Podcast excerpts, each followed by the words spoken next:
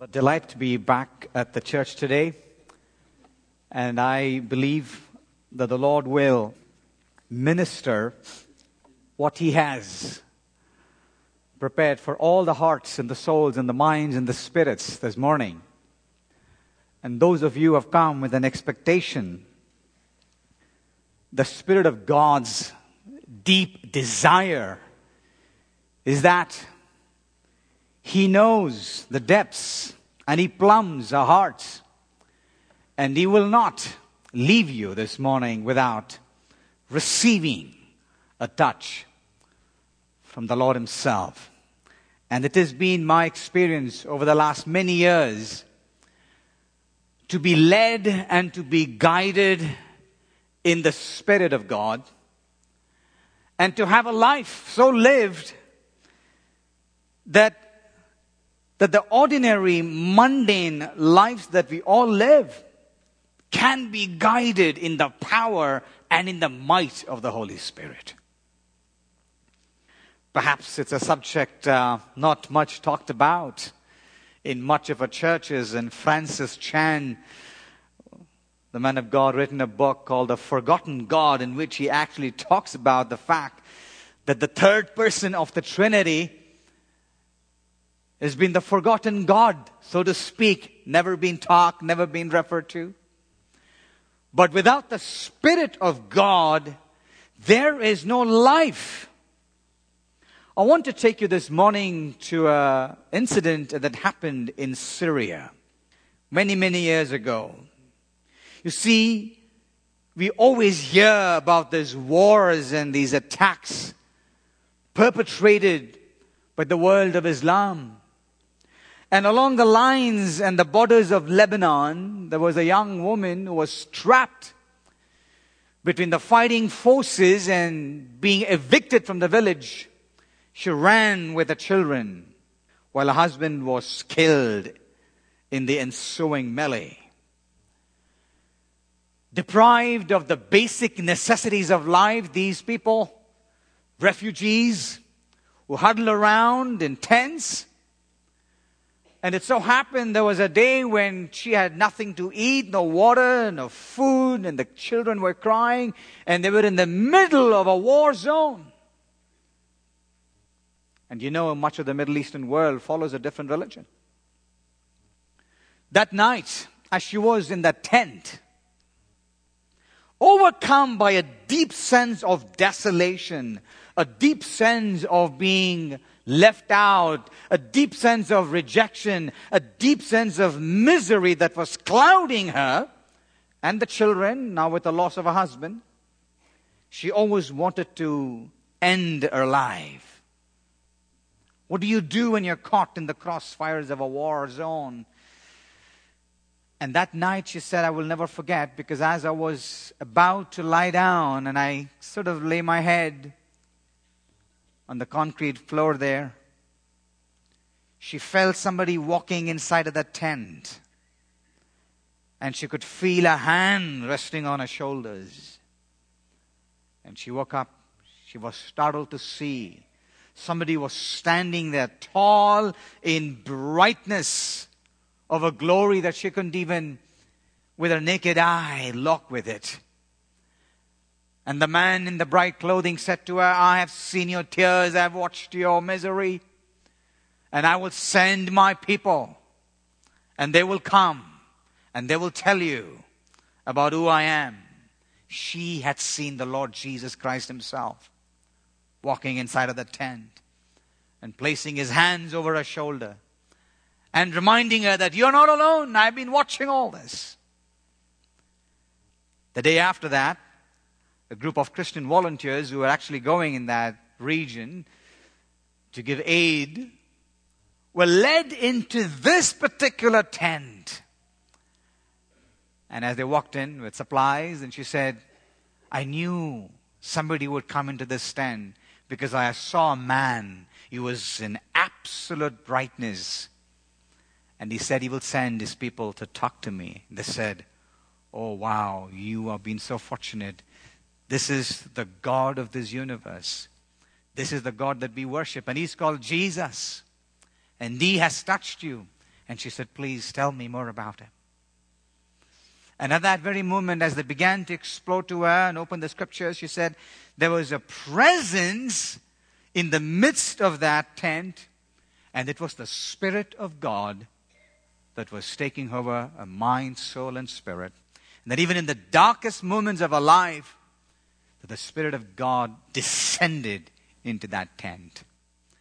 And I want to tell you, outside of this nation here, and I know God is at work in many parts of the Western world, in pockets and places, and in, there's, a, there's a remnant are crying out for the things of God and, and, and, and, and to walk deeper and, and, and, to, and to be drawn closer to God and to the Spirit of God.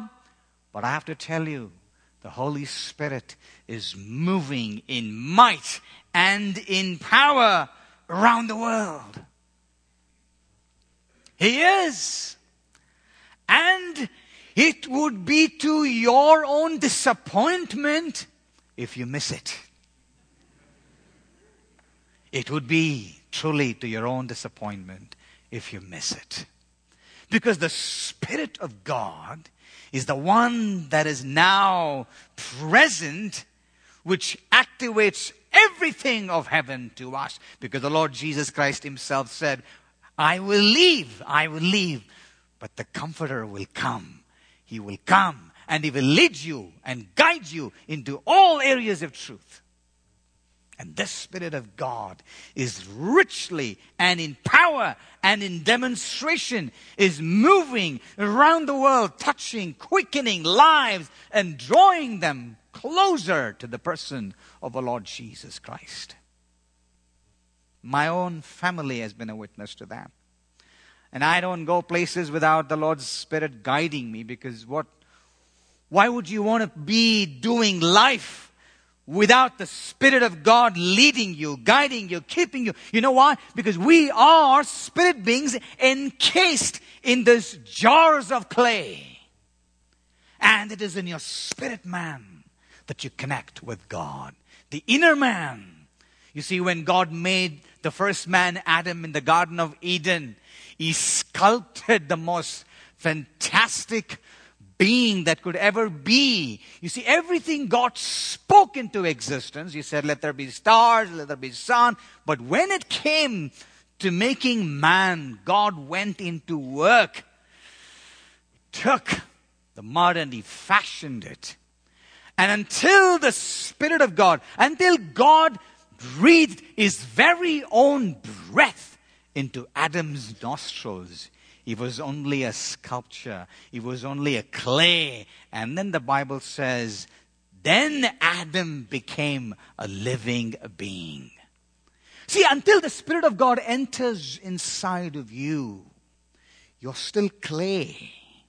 You have nothing within you the, the, the breath of God, that primordial breath of God, the Spirit of God that was breathed into Adam's nostrils, granted him life and he became a living being. And to this very day, every breath that you and I take, sitting even now at this very moment, is coming from God.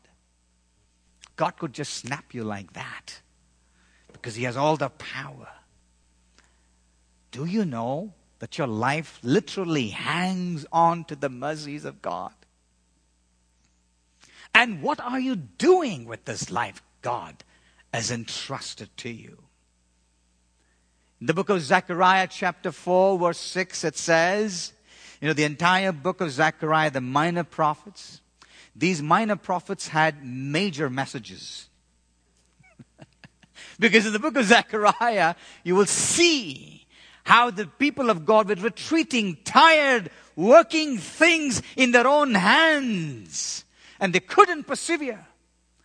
Until in the vision, God speaks and says, the most famous verse in Zechariah chapter 4, verse 6 Then he answered and spake unto me, saying, This is the word of the Lord unto Zerubbabel. What was it?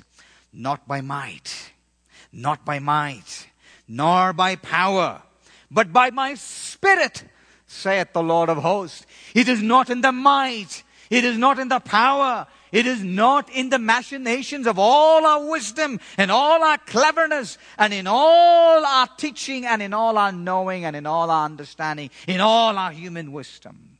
It is not in might, it is not by power, but by my spirit. But by my spirit. Oh, this is the forgotten message which needs to be talked about because everything that happened in the life of our Lord Jesus Christ was because of the Spirit of God. You know, in the book of chapter, Luke chapter 4, you see beautifully the working of the Holy Spirit.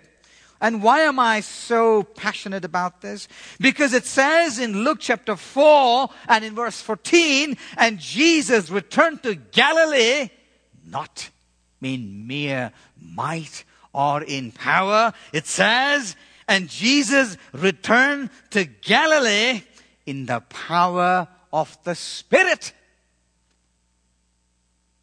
In the human form, if the Lord Himself is telling us that His very own life was governed and led in the Spirit, and Jesus returned to Galilee before the starting of His public ministry, Jesus returned to Galilee in the power of the Spirit and news about him spread through all the surrounding district. A life governed by the Spirit of God will be a life that will be full of the presence of God. And where the Spirit of the Lord is, there is liberty. The mark of a life governed by the Spirit is a life which will be in the demonstration of the power of God. And it will also be a life that will be occupied and preoccupied with the person of our Lord Jesus Christ. Oh, yes. Truly, when you are in the Spirit of God, you will be preoccupied with the Lord Jesus Christ. God, our God, is a Trinitarian God. Father, Son, and the Holy Spirit. You can't pick and choose. Our God is a Trinitarian God. What is it like? What is it? What does it look then to be actually walking in the Spirit? One of the preachers had an interesting illustration about this. Listen to this. You know, walking in the Spirit brings ultimately intimacy with God.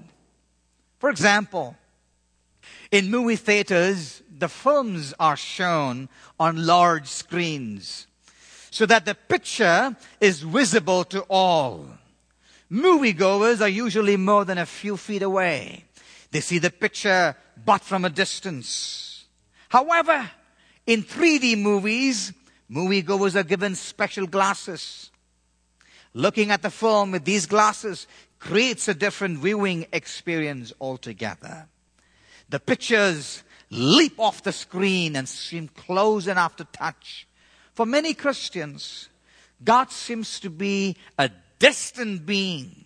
He's way out there in the heavens. We know He created the sun, the stars, the moon, and the universe. We believe in God. We love God. We talk about Him. But it, when it comes to a 3D experience, it doesn't seem close enough to touch. Walking in the Spirit magnifies our experience with God and it allows us to see Him with special lenses, so to speak. In a sense, it allows us to have a 3D experience to see Him, to touch Him, to feel Him, to experience Him, to have Him live and work in and through the Spirit. Oh, praise to the glory and to the name of our Lord Jesus Christ. There's not a week, there's not a day that goes by in all of my experiences as I go back and forth to India every year that those who come to the Lord Jesus Christ in visions and dreams and in supernatural orchestrations, they're all led by the Spirit of God. And the Spirit of God takes over their lives. I remember people, I used to go to this prayer, prayer meetings in India. And uh, all these people who have come to the Lord are from Hindu backgrounds and Muslim backgrounds. So they're literally running away from their parents and their families because of persecution and social ostracism, and, and they'll have to gather secretly in places without anybody's knowledge. And I would find myself in such groups. I will never forget the story of a woman there who once came to this meeting and no, nobody knew who she was, but she very quietly came and sat in the back. The lights were out because nobody wanted to make sure. In fact, that particular place where the prayers were happening, they would literally close all their windows and, you know, to just make sure that nobody's watching them because if they were about to be watched and seen by the people outside, they'll be in big trouble. So, very secretly, people will be gathering to prayer. I will always rush early to be in that meetings. And this young lady came in, and she was from a Hindu background.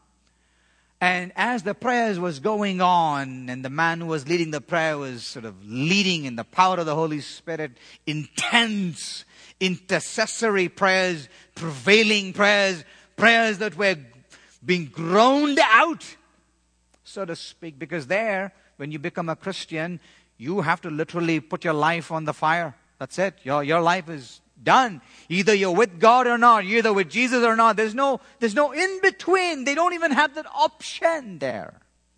That's how deep they have to hold on to Jesus. And after the prayer meeting sort of came out, was over in the evening. You know, the prayer starts in the morning and gets over in the evening. All day long. It's a fasting prayer meetings. You should come and see how those prayers happen. Weeping, travailing, asking, Lord, we need you. We need. We wanted to know where she was from. And she said, the, the, the leader was leading this, asked her, Where are you from? She said, uh, I'm from a neighboring town. But how did you know our address? I had a vision. In the vision, God showed your house, your address, you also gave me your phone number. the acts of the apostles are being lived out. I was in the middle of it. We were startled because she was about to commit suicide because she was challenging her gods, the Hindu gods, to intervene because she had lost a lot in life and she was in the throes of ending her life. And so, so she had you know, threw, threw a challenge out to her gods. If you don't appear to me, I'm going to kill myself. And that night she saw Jesus appearing. And the Lord Jesus gave to her specific directions to come to this place. And she found a way. Weeks and months she would come and show up, and the Bible was new, and, the, and Jesus was new, and they would take the Bibles and read and read and for hours and pray and they just wanted to be bathed and soaked in the presence of God. That is missing in America. We are only paying lip service to God. You pay lip service to God, and that's what you and that's how you'll get back from God. Nothing more. Nothing more. Anybody who draws near to God, God will draw near to them. You run away from God, you're going to miss Him. Oh, week after week, the prayer meetings will be happening and the things of the Holy Spirit being spoken and the person of the Lord Jesus Christ being lifted, being highly lifted. We'll never forget those days, never forget those. And even to this day, such is the orchestration of the life of the ordinary believer who walks in extraordinary power of the presence of God, being led and being governed by the Spirit of God. Jesus returned to Galilee in the power of the Spirit. And when he came to Nazareth, where he had been brought up. It was a Sabbath day. And in verse 17, you know, prophetically, the Lord Jesus Christ is fulfilling the messianic prophecy. He takes the book of the prophet Isaiah, which was handed to him, and he opened the book and found the place where it was written, and this is what Jesus read. If you have never seen it, it is in red letter words. Verse 18 says, this is how it begins. The Spirit of the Lord is upon me. Oh, the words of our Lord Jesus Christ. People ask, are, are, is, are these the words of Jesus? Yes, it is in the scriptures. Jesus is saying, the Spirit of the Lord is upon me. Is the Spirit of the Lord on you? Servant of God, child of God, do you have the Spirit of God leading, guiding, keeping, filling? Because He has anointed me to preach the gospel to the poor. He has sent me to proclaim release to the captives and recovery of sight to the blind, to set free those who are oppressed. Without the Spirit of God, there is no anointing. And without the anointing of God, there is no real ministry. There is no releasing of the captives. Everything happens when the Spirit of God, when the Spirit of the Lord is upon me, because He anointed me. And then He says, He sent me to proclaim release to the captives, being anointed by the Spirit of God. Jesus enters into the ministry, releasing the captive, setting free those who are caught in bondage. That Spirit of God is active today. That Spirit of God is here today. And those who by faith appropriate Him will receive Him. Some of us go to church for years locked in the bondage of religiosity. Some of us are locked in the bondage of Christianese, Christian lingo, Christian language. But there is no power. There is no experience of the deeper things of God. And that's why your soul, your mind, your heart is dry, barren. How much do you take God seriously. Oh, I pray that you will have the deeper experiences with the things of God. To the church in Laodicea in the book of Revelation, the Spirit of God gave a revelation. And every church spoken of in the Revelation, it says at the end of the words coming from the heaven, it says, He that had ears to hear, let him hear what the Spirit is saying. You cannot be a lukewarm Christian. Either you'll be hot or cold. Lukewarm people feel very secure because they attend church.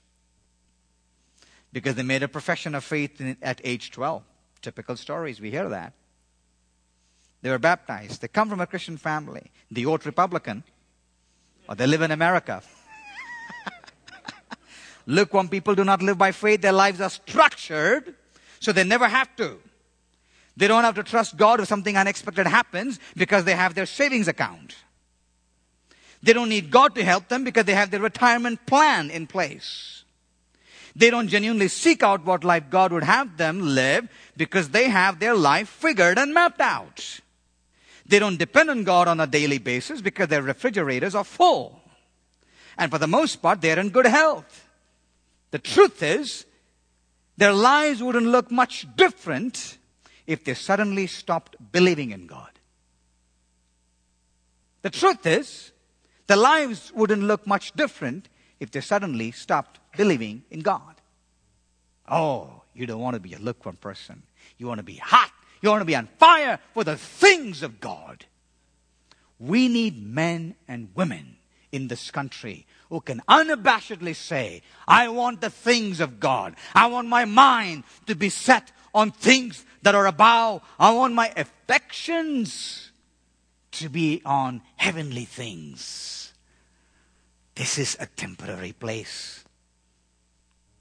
Is your heart yearning and longing for those deep things of God? Because in your heart there is a there is a there is a ache. There's a hunger. And I've sensing that in many, many places as I go. Hearts are hungry, asking, desiring. You come and ask that the Holy Spirit would fill you, lead you, guide you. What does the Holy Spirit do at the end of the day? He will take you very close to the heart of God. He will exalt the Lord Jesus Christ. Yes, there will be the power of God working in and through you. And at the same time, the Lord Jesus will also be exalted. He will be lifted high. You know, three men in the Bible, three young men in the, in the Old Testament give us a fantastic model, a great peek into what a life should look like if you have actually thrown your life onto God and unabashedly you want to follow the things of God, especially in a politically correct culture like our society, which is so locked in today. And if you look at these three lives in the Old Testament, Shadrach, Meshach, and Abednego, they're hard to pronounce names. These three men, you know their stories. Young men taken into exile in Daniel chapter 3. And in that chapter, in verse 1, it says, Nebuchadnezzar raised up a statue in the province of Dura, very much open to all. He raised up a statue asking everybody to worship. In America, there have been idols that have been lifted very high, where people's eyes have now left the things of God and are looking at these. And an idol was lifted up what is an idol? Idolatry is having any false god, any object, idea, philosophy, habit, occupation, sport, or whatever that has one's primary concern. In the beginning days when I came to America, many things, you know, culturally we see things very different. Because when you arrive in India, you will see things very different there too. Some of my initial expressions, I mean, initial observations about this culture was very startling because uh, as I kind of drove along the roads, I used to see the storage units. Like, storage units? What are this for? So you have so much of stuff that your basement is full. Now you rent a storage unit and put it there. What do you expect in life if your life is all about this? Stuff and stuff. No wonder hearts are empty. The hearts have lost their passion for the things of God. Because we rent out storage units. And it's a multi billion dollar industry. Look at the deception of the evil one. How it has taken your mind captive to the idols in the society. Paul says in Corinthians 10 14, My beloved, flee from all these things. Remove yourselves from all these things. D.L. Moody said once, You don't have to go to heathen lands today to find false gods. America's got a lot of them. Recently, they erected a actual satanic statue somewhere in Detroit, Michigan, right? Oh, you need to want to go to the things of God. And when the invitation was given for this idol worship in Daniel chapter 3, with the sound of the music. Everybody was forced now to bow down to the statue that Nebuchadnezzar had now raised up and the power of the music. Music has got tremendous power in our culture today, social media today, and many forms of media today have actually taken away the relish for the things of God. More people have more time to spend on the social media than with God. God has been relegated.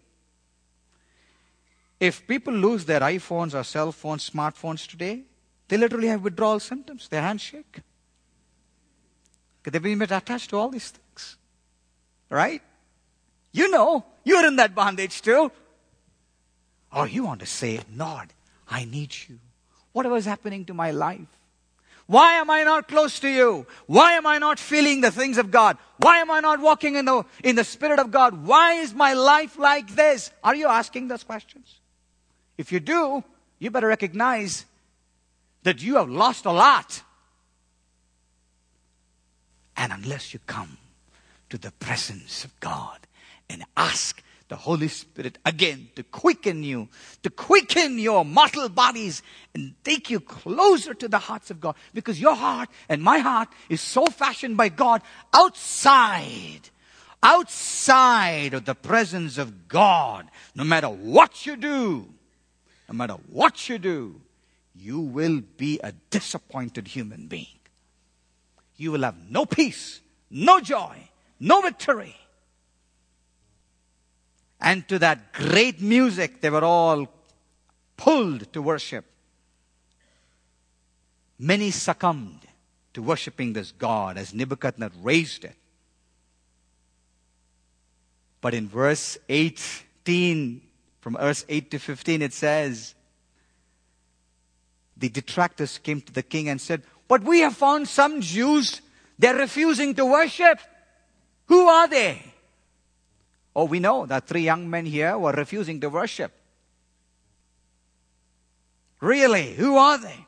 The king pulls them. These are the most powerful lines in Daniel chapter 3. These three young men tell king, Oh king, we will not bow down to this. You know why?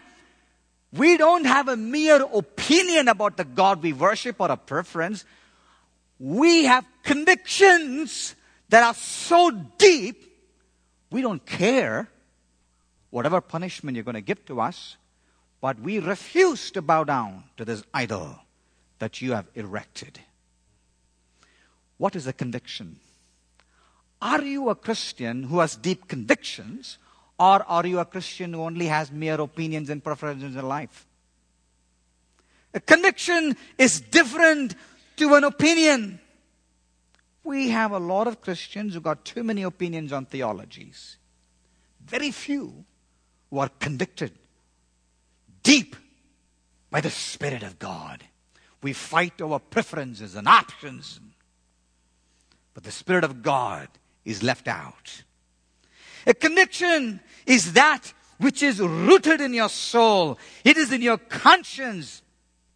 And to change a conviction will involve a changing of who you are as a person. I'm racing fast because in Stalin, during the times of Russia's communism, had a saying to his KGB officers. He would say to them when they went on the secret raiding of the, of the, of the Christian places, they would say, you know, these are not called as Christians or churchgoers. Stalin would tell his police, secret police, they're called as believers. They're not called as Christians or churchgoers. They're called as believers because they believe in something and it's very hard to evict that belief out of their souls.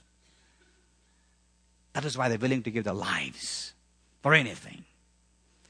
The three young men were now thrown, and the king became furious and he increased the furnace heat to seven times. What do you do when the pressure is now increased multiple times? They said, We could care less. Are you like the Shadrach and Meshach and Abednego who can say boldly, even if God doesn't deliver me? That's very important. Even if God doesn't answer my prayers, I refuse to bow down to these things. What could have given that heart a conviction? The Spirit of God alone. You cannot take such drastic stand for God without the Spirit of God strengthening you, your inner man. They said, We will refuse to bow to you, even if our God doesn't help us. Then they were thrown, and you know the story. The fourth man appeared in the furnace. The Lord Jesus Christ will grant His presence to those hearts which are willing, willing to even say, I don't care whatever be the cost to my life, I refuse the things of this world. I want the things of God. I want the Spirit of God. That's why Paul in Romans chapter 8 was bold enough when he said, I'm convinced that neither death, nor life, nor angels, nor principalities, nor things present, nor things to come, powers, height, depth, nor any created thing will be able to separate us from the love of God, which is in Christ Jesus our Lord. A life so drawn to the heart of Christ Jesus can only come by the power of the Holy Spirit. You cannot have it any other way. You want victory, you want deliverance, you want to be lifted from the life in which you're living. Ask for the Spirit of God to take over you, to fill you, to lead you, to guide you, to take you close to the heart of God. Don't run away from the things of God and from the Spirit of God. You need this beautiful, powerful third person of the Trinity, the dear Holy Spirit of God. May the Spirit of God lead you, guide you, connect you, draw you to his very own heart. And then you will see your life take on a different dimension. May God bless this. Thank you.